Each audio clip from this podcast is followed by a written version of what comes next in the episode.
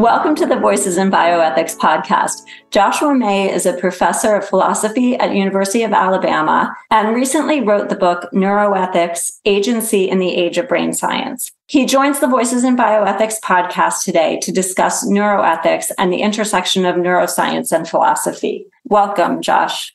Thanks so much for having me, and it's a pleasure to be here. Thank you. So, you have a bunch of stories in your book, and they touch on people who behave outside the expected social norms. Some of them commit crimes or endanger people. And let's begin with talking about agency and responsibility. Autonomy is a key term in bioethics, but neurological differences and physical problems like cysts and tumors or diseases like Parkinson's can impact behavior. You have examples, including a man who strangles his wife and tosses her out a window and remains relatively calm afterward, only to find that a cyst may have altered his judgment. How do you really describe free will? And is there a definition? Yeah, is there any more controversial term in philosophy, uh, free will? It's hard to define, I suppose, in an uncontroversial way, but that's just philosophy. If I could give a, a pretty straightforward definition, it'd be something like the ability to make choices among options in light of reasons, in light of one's values and preferences and goals. I think everyone would be happy with that as a general definition.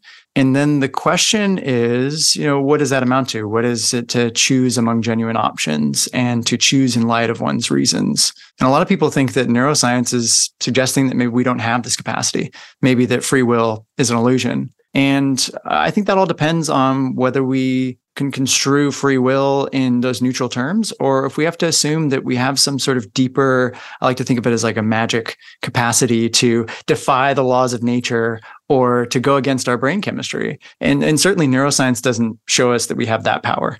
Uh, if that means that we don't have free will, uh, then that's because we have a certain conception of free will as requiring that kind of capacity. And and I'm part of the point of the book is to suggest that maybe neuroscience is showing us we need to revise, but not reject our notion of free will. It's a little bit different than we thought it was, uh, but we still have this capacity to choose among options on the basis of reasons. It seems like there is a big challenge to that idea of choice. And it is sort of turning into almost a cop out to say people don't really control their actions. And maybe that's due to sickness or some type of disorder. And how do you feel about that idea that people aren't responsible for their actions? I think it's right that there's a general tendency among both neuroscientists and the ordinary reader to say, well, if somebody has a brain tumor or something's going on in their brain, then that does provide a ready excuse for for bad behavior. Part of the goal of the book is to push back against that natural kind of reading as well. I think it's just too simplistic. And one of the things I'm trying to to show is that the neuroscience really requires us to have a much more nuanced conception of neuroethics and of human agency more generally. So I think it just depends. Sometimes having a brain tumor can compromise one's capacity to make choices and decisions, and sometimes it doesn't. Uh, I tell the story of of Kevin, the guy who uh, had severe epilepsy and then had part of his brain removed, and uh, then he started having these really deviant desires, and ultimately was downloading child pornography and got in trouble for it. Now, it clearly seems like having part of his brain removed played a role in him having these deviant desires. But does that mean just by that fact alone that he doesn't have control over his choices? Uh, not necessarily. And actually, the judge was not convinced that he lacked control, at least completely, because he downloaded some of this illicit pornography only at home and not at work. And so that was indicative that maybe he had some control. Clearly, he had some different desires and different preferences after the surgery, but it doesn't necessarily mean that a change to the brain means lack of control. It really just depends on the case. And so it's the theme of the book to say, well, we can't just say somebody has a brain tumor, somebody has some uh, brain surgery. That means that they aren't responsible or don't have control. Uh, the same even goes for people, I think, with psychiatric disorders. Uh, doesn't mean that that's going to say that they have no control or they shouldn't be held responsible, uh, but it doesn't mean that they shouldn't be excused in some cases. It all just depends on the case. I know that's a, a terrible way to put things. It sounds like you know we're not getting much information, um, but it just depends on the case. It just seems like there's really no bright line test for control. And in some contexts, a capacity test or a test of legal competence might matter. But those also seem to be changing with neurological discoveries. Do you think there should be some kind of bright line test that someone is either in control or out of control or in control of certain things they do and not other things? I think it's difficult to have a bright line test. I think we can have tests, and that's important for the law and, and just for ordinary, everyday morality. We have to kind of think about is this person going to have less control in a way that's going to diminish their responsibility? And I think we can do that. And neuroscience can help us because sometimes it's hard to figure out what's going on in a person's mind just by looking at their behavior. And so it can be helpful to notice that, say, somebody has a brain tumor. Uh, uh, this relates to another case in the, the book about uh, this man who did strangle his wife and then was seemed completely unmoved by uh, the fact that he had done this and that he was now a suspect. And it was helpful to find out that he did have a massive brain tumor in his frontal lobe. Uh, it wasn't tumor, actually cyst. And, you know, that can help us to figure out what's going on in his mind. I think the real danger is thinking that just because someone has a cyst, it means that they lack control. Uh, that's too simple of an inference, but it's still true that actually looking at the brain can help us understand what's going on in the mind. So it's almost the way I like to think about it is it's like the brain is the hardware and uh, the mind is software. And so it can be helpful to figure out what's going on with the software of a computer by looking at the hardware and seeing if there's something broken in there. You know, maybe there's a, a motherboard's got some damage to it, but that doesn't mean that, you know, necessarily tells us anything about how the software is working. We have to draw those connections and make those steps. And it's really hard in neuroscience right now because we basically don't really know how the brain generates the mind. We know a lot in certain areas of neuroscience. I spent a couple of years um, studying neuroscience. I had a fellowship that bought out my teaching so that I could uh, sit in on classes and, and join a, an autism lab. And, you know, I did learn that there are many things that we know, uh, especially about the hardware of the mind. We know about certain circuits. We know uh, roughly what they do, but we don't really know how go. We can go from that to how the mind is working. Even with some really effective treatments like deep brain stimulation for movement disorders like Parkinson's, it kind of shocked me that actually we don't know exactly how that works. I mean, there are clearly neurons that are that are breaking down in a certain part of the brain in Parkinson's. I mean, we know the pathology very well, but then they stick electrodes down there, and you might think, okay, neurons are dying, so we need to, you know, excite those neurons. But it looks like that sometimes you need to not excite them and do it in different areas for it to work. It's not really clear. It just, you know, it works. It seems to work in many cases, and we're not really sure why. So I think it's hard to have a bright line test, especially in terms of the neurobiology. Maybe in the future, I mean, I'm going to predict, you know, probably 100 years, maybe more, you know, we might have a better grip on this. Um, but at present, I think we're, we're still in the early days of understanding how the brain actually generates things like self control, um, desires, and, and preferences and reasoning maybe scientists are really finding explanations for too many behaviors. I mean, is it good to be analyzing the brain for these things when behaviors also have to do with social norms and things that are not even inside the body and really have nothing to do with the person? Yeah, it can be kind of scary. Uh, the more you learn about your own choices and decisions, and you realize, well, it's all just this firing of neurons and various chemicals in your brain. It does have the effect of making us feel like I'm losing a grip on, on myself having control here. And that's a point where I think that neuroscience is, again, calling on us to revise but not reject our conception of ourselves. We do need to think of ourselves as not somehow sitting or standing above our brains and the laws of nature. Uh, we are animals, we're part of nature, we're part of the physical world. Uh, we don't even have to settle the issue about dualism or physicalism. Even Descartes thought that you know everything goes through the brain. Uh, so even if we have a separate soul, it still goes through the brain. And so, of course, every action, even for a staunch dualist like Descartes, must have something to do with our physical bodies and brains. And so we kind of have to get over that notion that, well, just because there's a physical explanation uh, for my decisions, that that means that I'm not really making a choice. Uh, one of the ways I like to think about it is in terms of analogy with a corporation. I think we make this mistake where we assume that our conscious part of our minds are what's really us. And that I think is like the CEO of a corporation. We tend to say, you know, there's something special about Jeff Bezos. He plays a special role in Amazon. Um, there's a sense in which we kind of tend to think that Jeff Bezos is Amazon, but that's clearly a mistake. I mean, he's not Amazon. There are many other features of that corporation. It's actually a very complex agency. And so when we think about our own human agency, I think it's similar. Our conscious selves are part of it, but there's also all this stuff going on in my brain. And it's a mistake to distance myself from it, to say, well, there's this thing that I'm not fully aware of that's going on in my brain. And so that means it's not me. It's true. Neuroscience is showing that many of our choices are influenced by various unconscious factors and all of that, but it's still part of me it's still part of the corporation that I am, this complex agent. And I, I don't know, you know, what the boundaries are exactly. Uh, but I think it's a mistake to say, well, just because there's an explanation for my action, uh, somehow it means that I'm not really there. Do you think we privilege science in a way, and that leads everybody when they when they hear, oh, actually, an MRI confirms this behavioral trait, that suddenly they view it as something different, something scientific, and then they think, you know, almost the rules don't apply or it changes how we think about responsibility?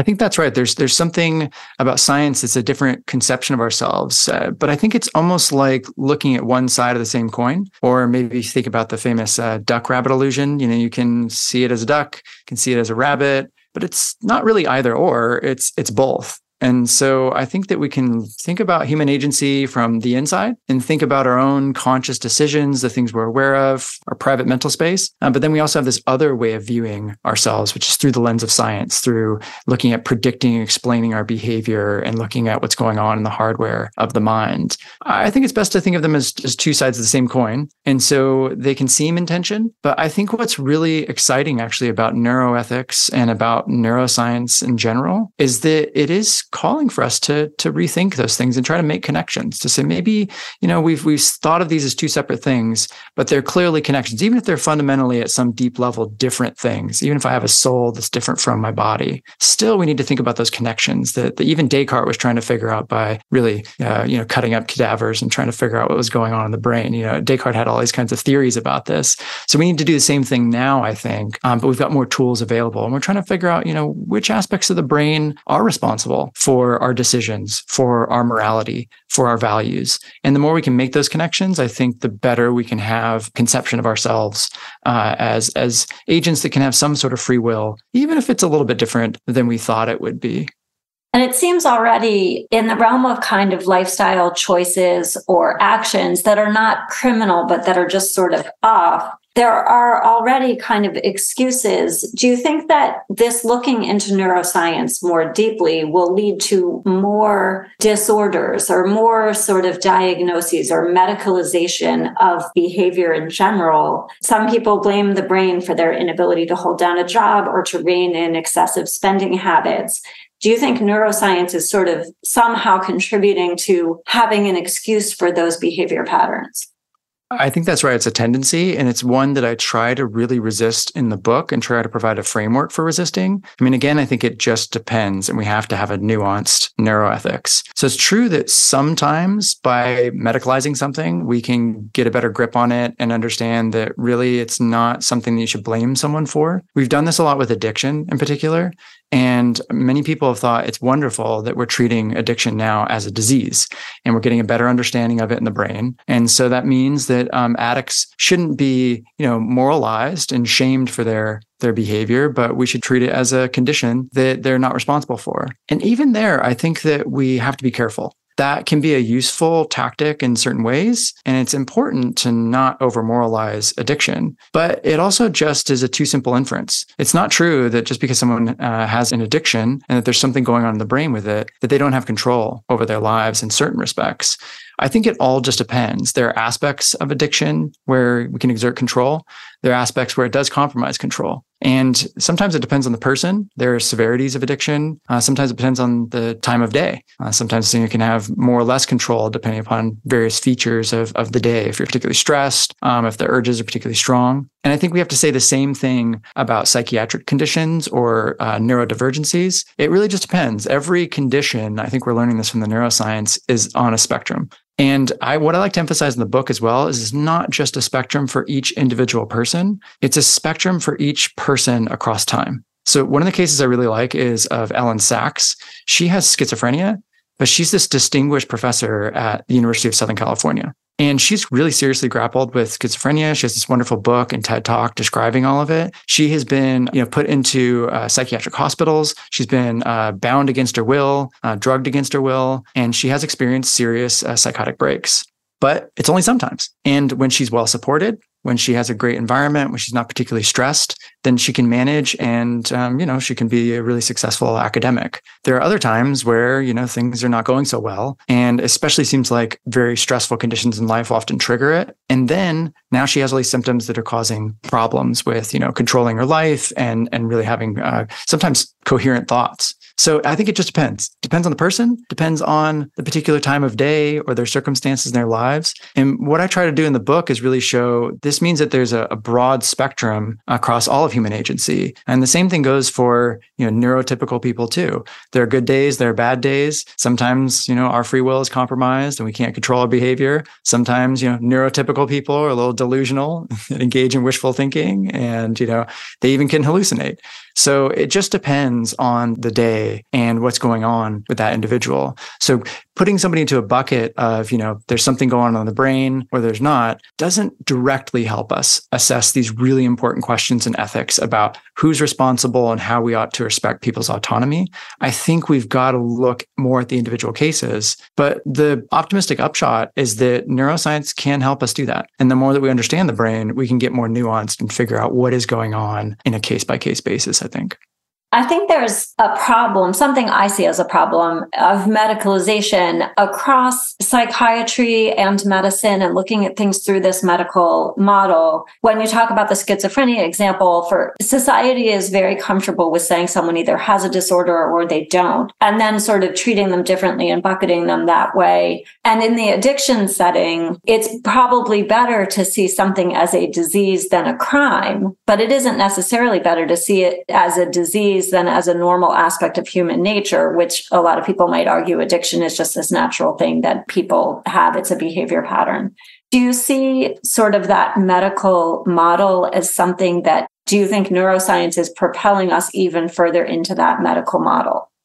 I think that's absolutely right. That's the tendency is to gain more of a medical understanding of what's going on. But I think it's the same kind of danger of if we're not too nuanced about it, then we're going to have problems with the kinds of conclusions we can draw. So take addiction, for example. I think it's really wonderful that we've gained more of an understanding of what's going on there. And we can potentially, you know, expand our, our possible treatments for addiction. But we don't want to just focus on what's going on in the brain and medicalizing it. There's this neuroscientist who, who I really like to read and encounter throughout this process and uh, Carl Hart, who's, who's at Columbia.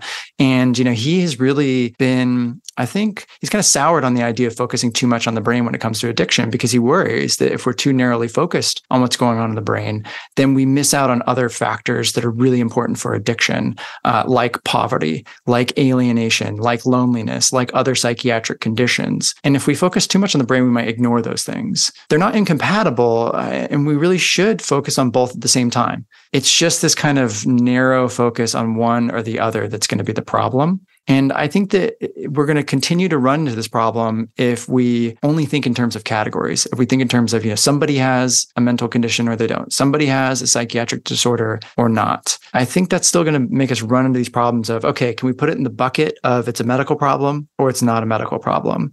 And that can be useful to some degree in some contexts, as long as we don't lose sight of the fact that that's a little bit arbitrary. The relevant analogy here, I think, is uh, with many aspects of the law. You know, we have to have cutoffs in the law. We have to say at a certain age, people are eligible to vote. But it's not like once you turn 18, uh, at least you know most places in the United States, you've suddenly become mature enough to vote and become a citizen in this democracy.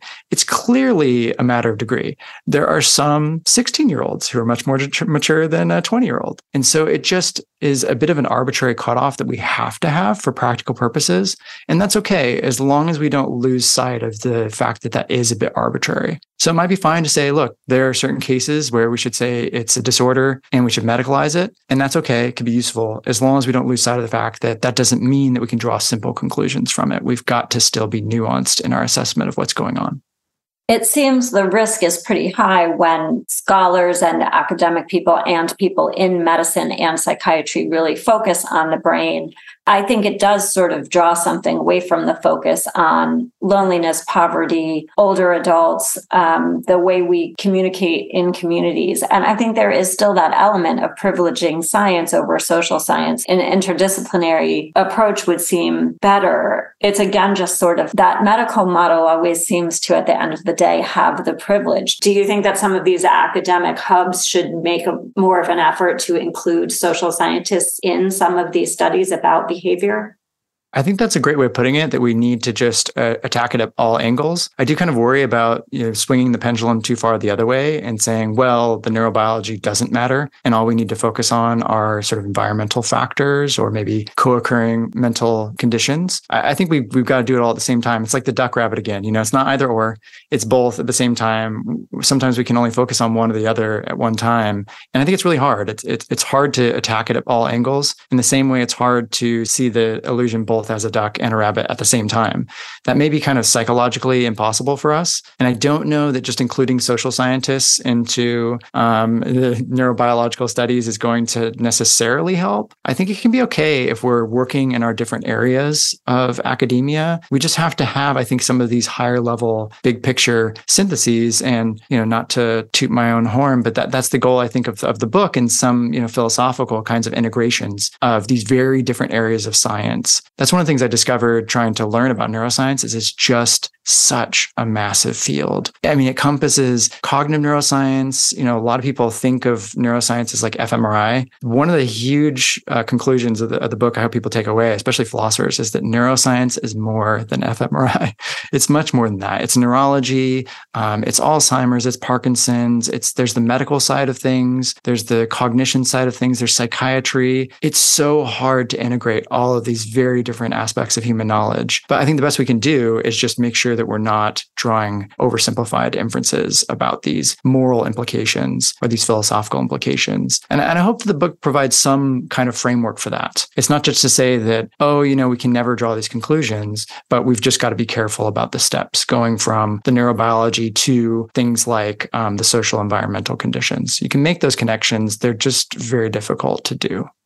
You also mentioned the distinction between the inability to do something in a particular situation despite understanding the overall mission. And you contextualize that to different neuroscientific theories. For example, distinguishing choosing healthy food in the moment when at the grocery store from knowing the general concept that someone should have healthy food. That those are two really different, you know, whether it's parts of the brain or sort of functions. But we see that certain deviations from what we sort of consider normal can lead to poor decision making. How people decide what to do in the moment might explain their actions, but are they really reasoning or are they acting on impulse? And do you believe distinguishing reasoning from impulse informs moral decision making?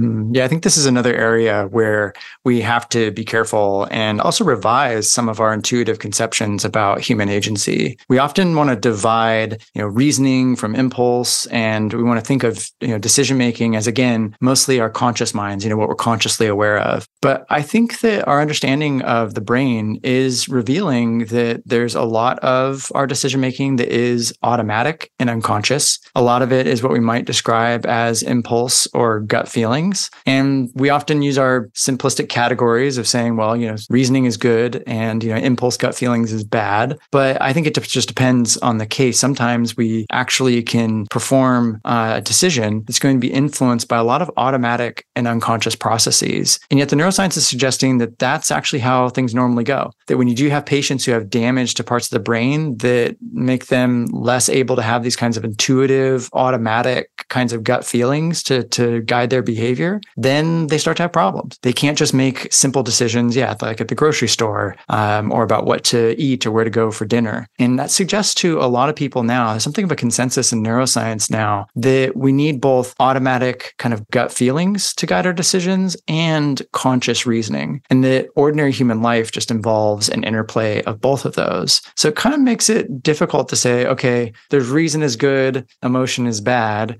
And it's really just some sort of complex interplay way. It's another one of these areas where I think neuroscience is forcing us to maybe revise our thinking about this a bit, but certainly not reject it all completely. We still do have these decision making capacities. We just have to understand that, you know, they don't always just work by us sitting there, you know, consciously thinking through a problem, you know, with our head perched on our fist like uh, Rodin's thinker. You know, this is kind of the folk conception of things, but also the philosopher's conception of reasoning that, you know, it's all this conscious deliberation like we do, you know, in a philosophy seminar or debate. But a lot of ordinary human decision making is really just these automatic kinds of skills that we have that we're deploying on the fly. But they're not unreasonable. They're not untrustworthy necessarily. It just uh, is a part of how humans work. You know, we, we acquire these kinds of skills and abilities over time and deploy them often quite automatically. It's more like the, um, you know, the middle managers of Amazon or, or, you know, these other kinds of, you know, lower level workers that are going on and playing a role in directing the agency. It's not always the conscious CEO. And I think that's okay. Uh, we just need to realize that that's kind of how the brain normally works.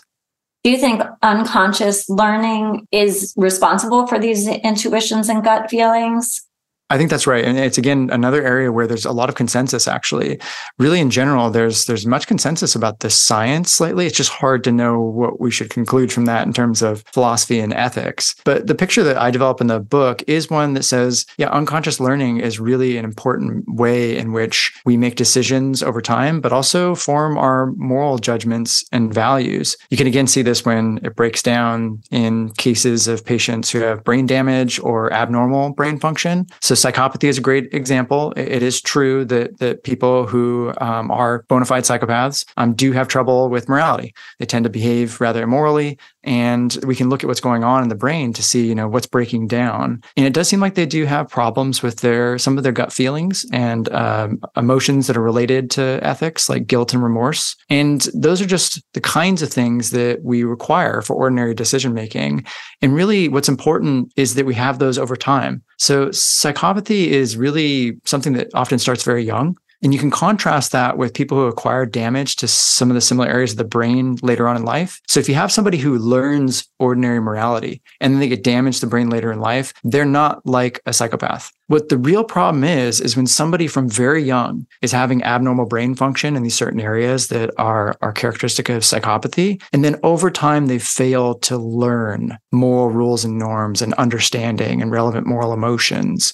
And when you have that kind of problem over time, they just can't engage in that kind of automatic unconscious learning. Um, it's like I have a 10 year old daughter and you know, she's learning all kinds of moral norms right now. Uh, you know, when it's okay to lie, when it's not okay to lie. And you can consciously just say, I tell her, you know, lying is wrong, you know, please don't lie to me. Um, but, you know, she's also learning there are exceptions. Well, sometimes it's okay to lie. Sometimes white lies are okay. And I'm not consciously telling her about those things. She's learning that unconsciously over time, that there are exceptions to moral rules. And she's getting a kind of skill or finesse with understanding, you know, when are these rules really applicable? When are there exceptions? How do you resolve conflicting values? And and that just takes a lot of unconscious learning over time. So I, I, think that's really crucial and central to human learning. And we do a disservice to ourselves if we think like a lot of philosophers do uh, which is that oh it's all just this conscious decision making and and just explicitly articulating rules. But recognizing it all as unconscious learning or at least that that piece matters and that you kind of pick up values and morals along the way can that kind of influence values and biases that are relevant to moral decision making it's there people would argue there's not just one morality. So if you were raised in, in a place where it's accepted to have something of a racial prejudice or something like that and then does that become part of your sort of unconscious learning? And how does that then contribute to decision making yeah, I think that's right. It's almost like because you're learning it unconsciously over time, often what that involves is somewhat uncritically accepting your culture's values or maybe your local community. And sometimes that's a problem, like you say, when you have certain kinds of racial biases. In general, though, I've kind of come to this partly through a lot of um, cultural anthropology, which suggests that a lot of this is actually sophisticated. And one of the things that makes our gut feelings and unconscious learning reliable is when you have a lot of trial and error experience with it. So, like, I play guitar a little bit when I can, and I play for a long time. So, I have a lot of trial and error experience with that. So, when I'm trying to, you know, figure out a new piece of music and copy it, I have some pretty good gut feelings about, you know, which chords I should uh, hold or which frets I should press. But somebody who doesn't have experience with that is not going to have good gut feelings and intuitions about that. So trial and error experience is great, but you don't just get it from yourself. You can get it from your culture too. Uh, so cultures over, you know, many, many years, over millennia have had experience with different kinds of moral dilemmas. And sometimes that's really useful. You know, just absorbing your culture's norms is one of the ways in which humans um, learn and have succeeded um, over, over the many generations. It's true. That also means that if they've got a problem, uh, if they've got biases or they've got bad ways of resolving conflicts, you're going to absorb that. Uh, the good news, I think, is that we do have the capacity to continue learning beyond childhood and beyond adolescence, and we can continue to revise our moral values and norms. And that's really what we do through a lot of dialogue, and especially in a, a democratic society. And we got to resolve these conflicts later on. But it's actually a good thing, I think, that that we do learn a lot of these norms over time through our culture, because a lot of times they do basically it's a shortcut. You don't have to go through all those problems yourself. You know, you don't have to go through all the problems of uh, potentially lying in the wrong context. You can just, uh, you know, watch a show or you know, watch movies that that show you those kinds of conflicts and how they're resolved. And so it's a great normal way to learn. But it's true we've got to ferret out some of those biases and problems. And I think that's just the ongoing project of of moral learning and moral progress in society. And I think really neuroscience again is is giving us cause for optimism that there is a lot of flexibility there. It's true that there's a lot of automatic unconscious processes, but it's also true that we can we can reflect and we can reason and we can engage in dialogue with one another. And people really do revise their moral values um, in light of those things. It's hard to teach uh, an old dog new tricks, um, but it's it's possible.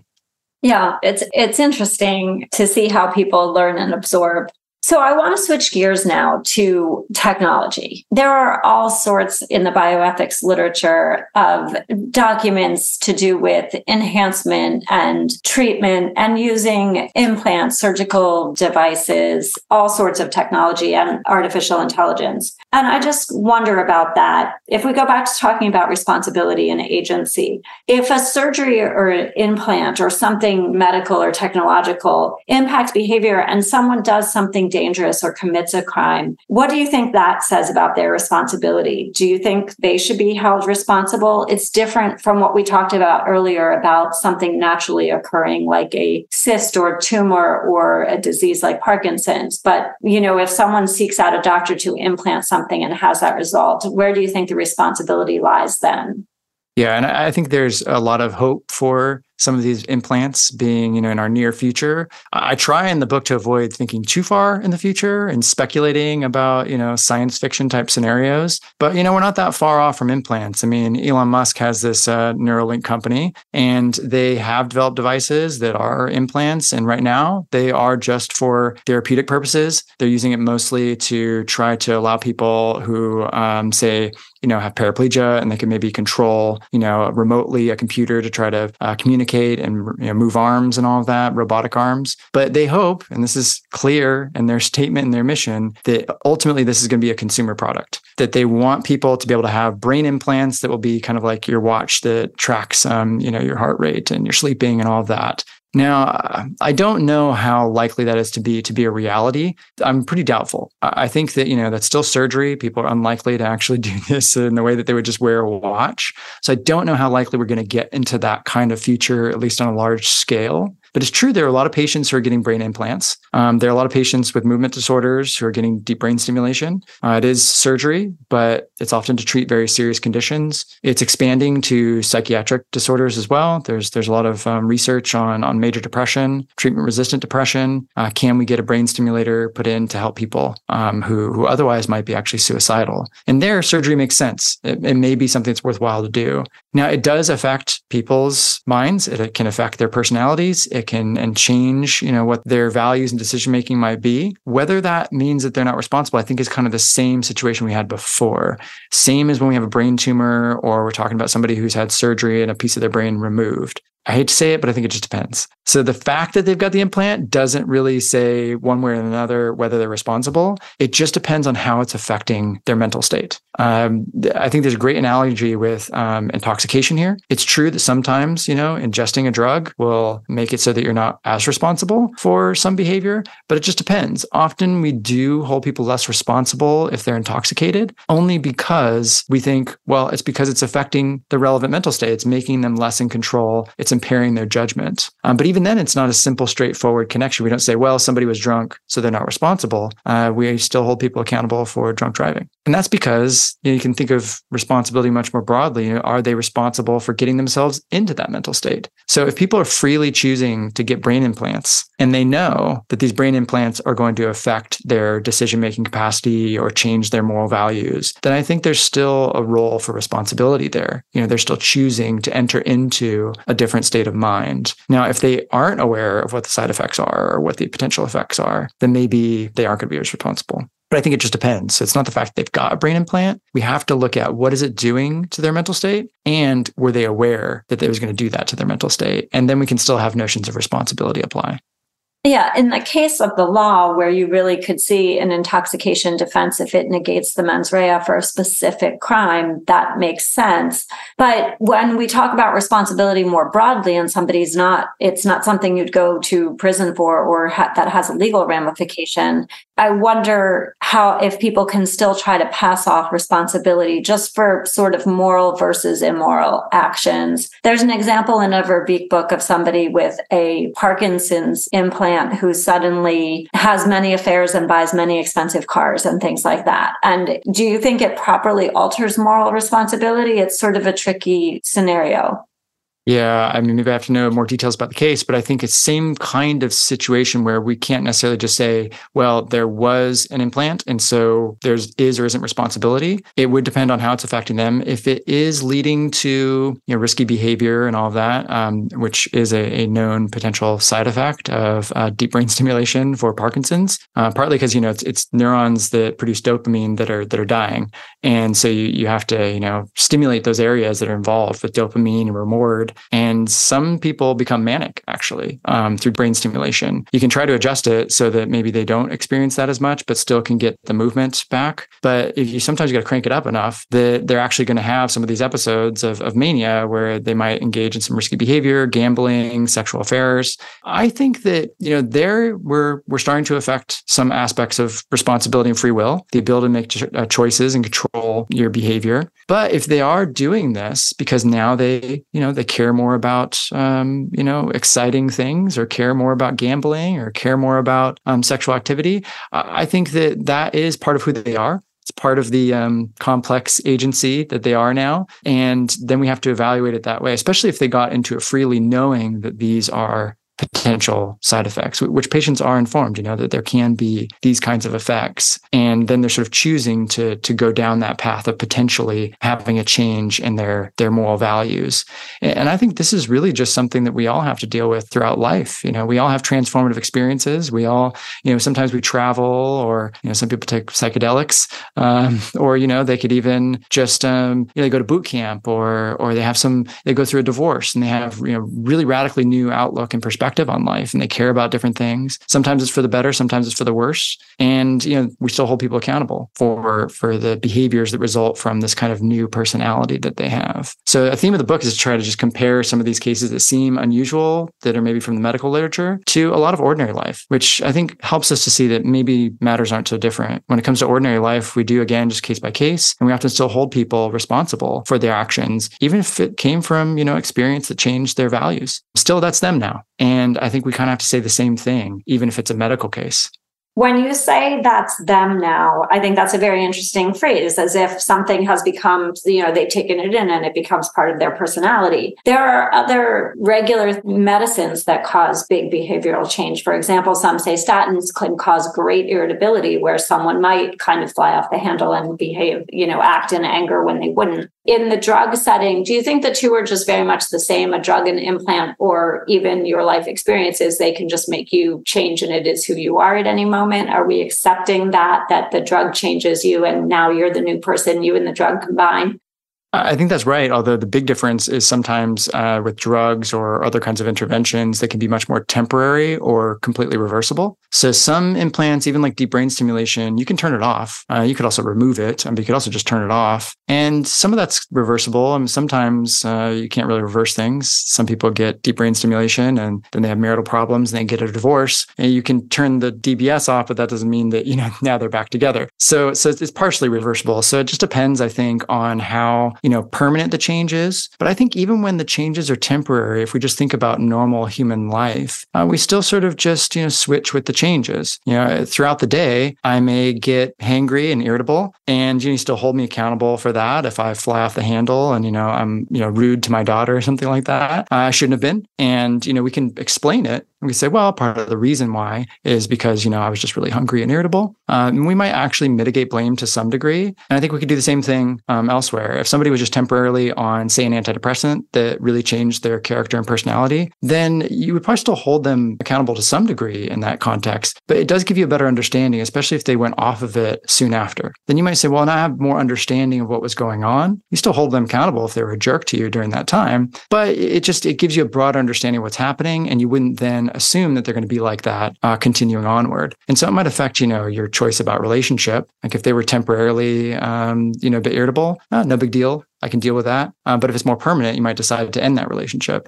But those are choices about relationships, um, not really about responsibility. And I think our ordinary practices do tend to just shift with changes in people's personalities and circumstances. And if they're starting to be irritable and being a jerk, you know, you hold them accountable for that, even if it's really temporary. And when we look at things like drugs, implants, technology, AI, whatever, if they do the opposite, if we are using them to make someone calmer, to make someone who is angry and has committed crimes of anger become calm, uh, what do you think of using that in exchange or as a condition for parole? What do you think of, you know, changing a person and then that really changes their ability to achieve freedom?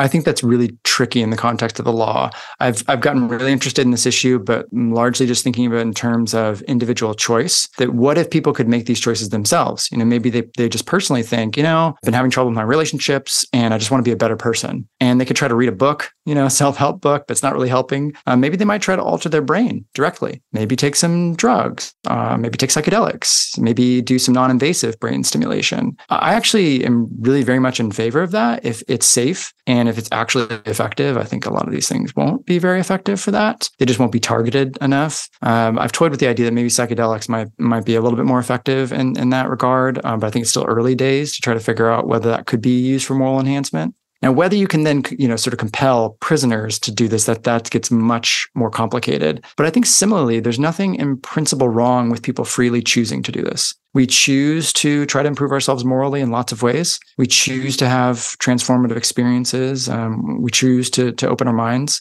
Maybe if prisoners could freely be part of this and say, look, if this can be a condition of parole and they can, through informed consent and no coercion, freely choose to do that as an option, I could see that being ethical. Whether it's practical and likely, I think is another question. And I think it's probably very unlikely that we're going to get direct brain uh, manipulation that's going to somehow somehow drastically improve uh, people. I know a lot of people are hoping that we could do this with psychopathy um, because there's no currently no treatment for psychopathy, and yet these people reoffend regularly. There's a lot of hope there, but I don't really think that we're very close to finding very targeted treatments for improving specific moral behaviors.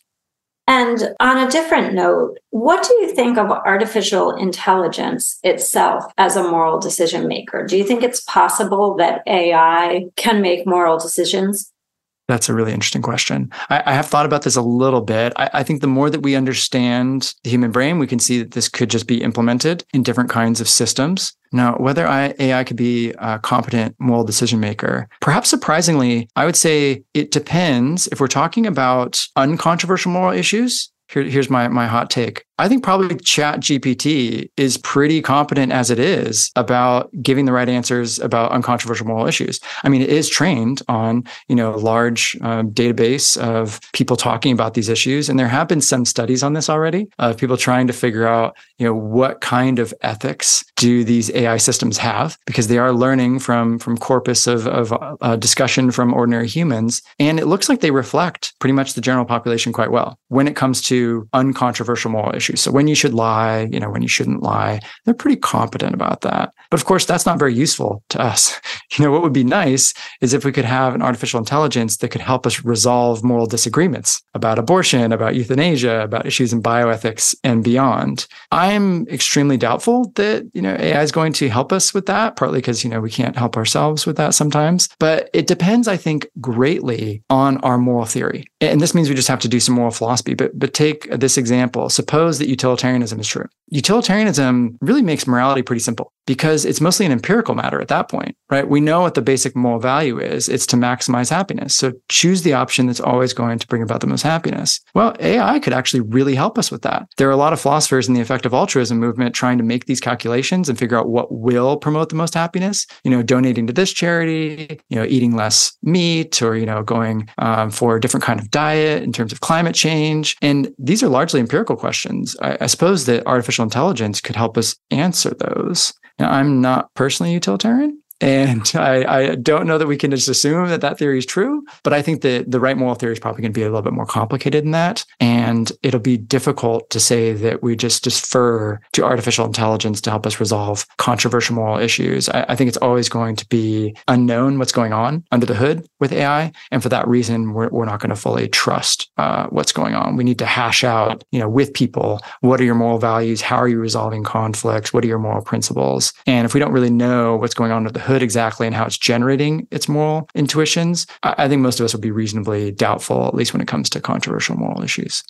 even thinking about it really helps you figure out what a moral decision really is. Because when you start thinking what external data has to go into that decision, I think you see it differently. And part of what I w- wanted to get at is it sort of shows that there are things that are not going to be neuroscientific that feed into what a moral decision is, that it's something that involves society and values. So, as one last question, maybe to wrap up and go back to some of the original concepts, in the big picture, do you think it's possible that neuroscience is really just going to undermine some of these long held ideas that social norms, parenting, community, and all these things shape moral development? Is neuroscience going to try to identify morality as something from within the brain? And how will that affect responsibility? I think that is the tendency and that's the trajectory. And it's something that I think it really is important to push back against. And that's something that the book is trying to do is to try to bring this more unified humanistic picture where we do take seriously the neuroscience. Um, I don't want it to be an either or. I don't want to throw out the baby with the bathwater. Neuroscience is really important. It's part of who we are. Our neurobiology does drive our behavior, but it will be a mistake, I think, if we do just focus on that to the exclusion of society, the environment, and those sorts of things. I think they can be integrated um, and that we need to actually shift the conversation in that direction so that we are talking about all aspects of human life and not just the isolated brain or medicalizing a problem. And if we do that, I think we'll we'll have a more nuanced um, discussion about these issues, and it will be one that's informed by neuroscience, but it's not just going to be this simplistic kind of conclusion that well, you know, this is what's going on in the brain, so we just need to address it at that level. If you think about addiction, for example, I think that we do need to understand what's going on in the brain, but yeah, we can't can't ignore issues like poverty, loneliness, and, and isolation. Of course, those are brain issues too, though, right? Loneliness is, is something going on in the brain there. Uh, so they're not independent. And I, I, think maybe this kind of duck rabbit analogy can help. Uh, it really is just the same thing looked at from different angles. And we will just do, uh, well, we'll make a mistake if we just focus on the duck or the rabbit. Um, but we kind of have to look at both of them um, at the same time and integrate them in some overall picture. And not that the this book has has done that, but it's trying to encourage us, I think, to to think more in that direction and have the the conversation move towards one that's not just going to focus on the brain, even though we need to integrate that into our understanding of of addiction, of mental illness, of you know brain implants, uh, all of these things. We do have to pay close attention to the neuroscience, uh, but we've got to have draw some uh, nuanced conclusions about that. Well, you've given us lots to think about. Thank you for joining us. Thanks so much. It was great to talk about these things. This has been the Voices in Bioethics podcast with Josh May, a professor of philosophy at University of Alabama, discussing his book, Neuroethics Agency in the Age of Brain Science. Thank you for joining us.